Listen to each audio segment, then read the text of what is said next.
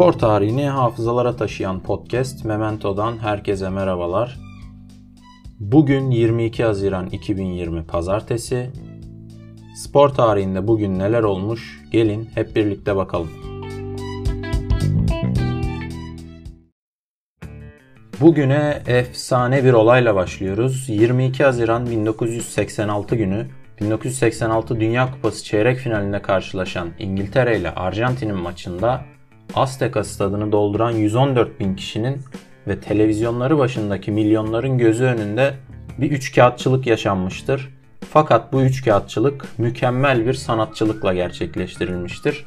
Evet, 34 yıl önce bugün o unutulmaz Tanrı'nın eli olayı yaşanmış ve Diego Armando Maradona Tanrı seviyesine yükselmişti. Ha, bir de aynı maçta attığı Dünya Kupaları tarihinin en güzel golü var.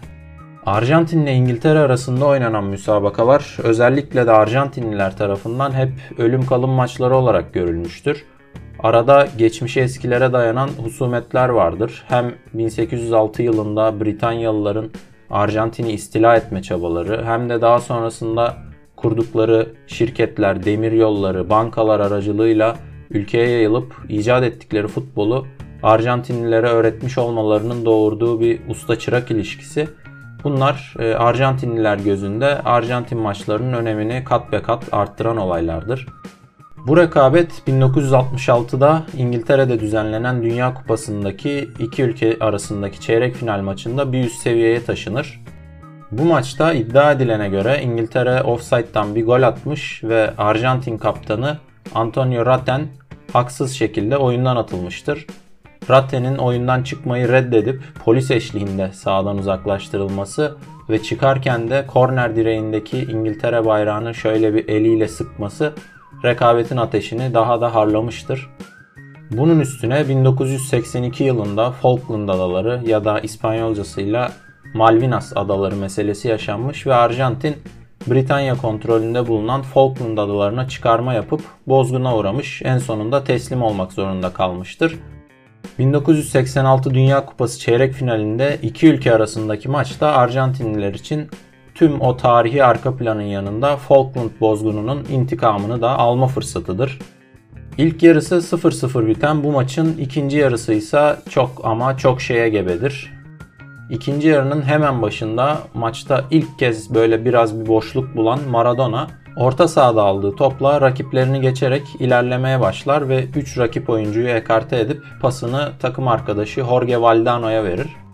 Valdano topu kontrol edemeyip top İngiliz defans oyuncusu tarafından kendi ceza sahasına doğru aşırtılır ve işte o an gelir. 1.65'lik Maradona 1.85'lik İngiltere kalecisi Peter Shilton'un önünde topu ağlara göndermiştir.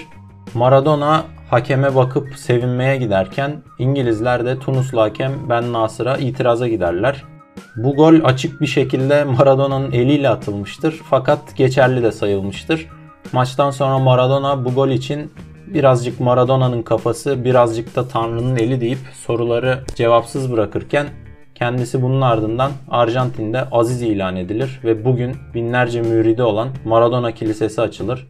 La mano de Dios yani Tanrı'nın eli böylelikle bir külte dönüşmüş olur. Evet bir de bu maçta Maradona'nın attığı Dünya Kupaları tarihinin en güzel golü var. Kendi yarı sahasında topu alıp İngilizleri sırayla çalımlayıp en sonda kaleci Shilton'u geçerek pastanın üzerine çileyi kondurduğu o müthiş gol.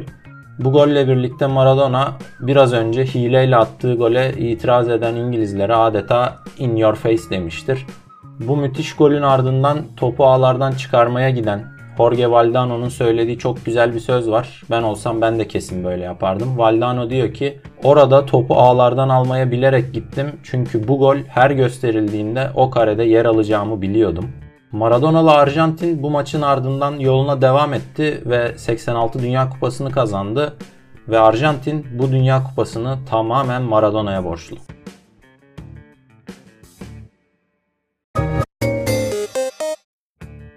Günün ikinci önemli olayı için yine 2002 Dünya Kupası'na gidiyoruz. 18 Haziran bölümünde değindiğimiz Japonya maçıyla Dünya Kupası çeyrek finaline yükselen Türkiye, çeyrek finalde karşılaştığı Senegal'i uzatmalar sonucu 1-0 yenerek adını yarı finale yazdırmakla kalmıyor.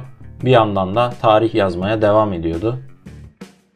Bu maç bayağı durağan geçen ve her iki tarafın da gol atmaktan önce gol yememeyi öncelik edindiği bir maç ki bu da gayet anlaşılır bir durum. Zira her iki takım da tarihlerindeki en iyi dereceyi elde ederek çeyrek finale gelmişler ve daha iyisinin peşindeler. Bu maçın 67. dakikasında yapılan bir değişiklik maçın kaderini değiştiriyor. İlk 4 maçta varlık gösteremeyen ve turnuva boyunca da eleştirilen Hakan Şükür bu maçta da yokları oynar ve yerini İlhan Mansız'a bırakır. Maç 0-0 beraberlikle sonuçlanır ve o günlerde uygulanmakta olan altın gol uygulaması uyarınca ilk golü atan taraf maçı kazanacaktır uzatmalarda. Durum böyleyken 94. dakikada Arif'in yerde kalmasının ardından aldığı topu bir müddet taşıyan Ümit Davala'nın ortasında İlhan Mansız çok klas bir vuruşla takımımıza golü kazandırır ve yarı finale yükseliriz. Sonrasını ise biliyorsunuz oyuncularımızın, teknik ekibimizin o çocuksu sevinci ve 70 milyonun aklındaki acaba sorusu.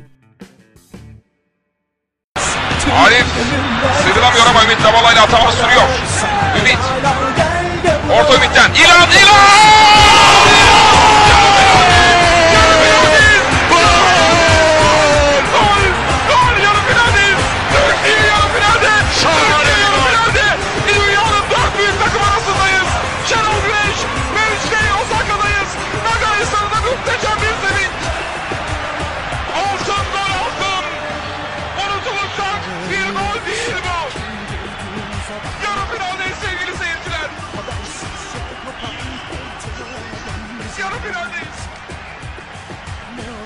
Muazzam bir olay, muazzam.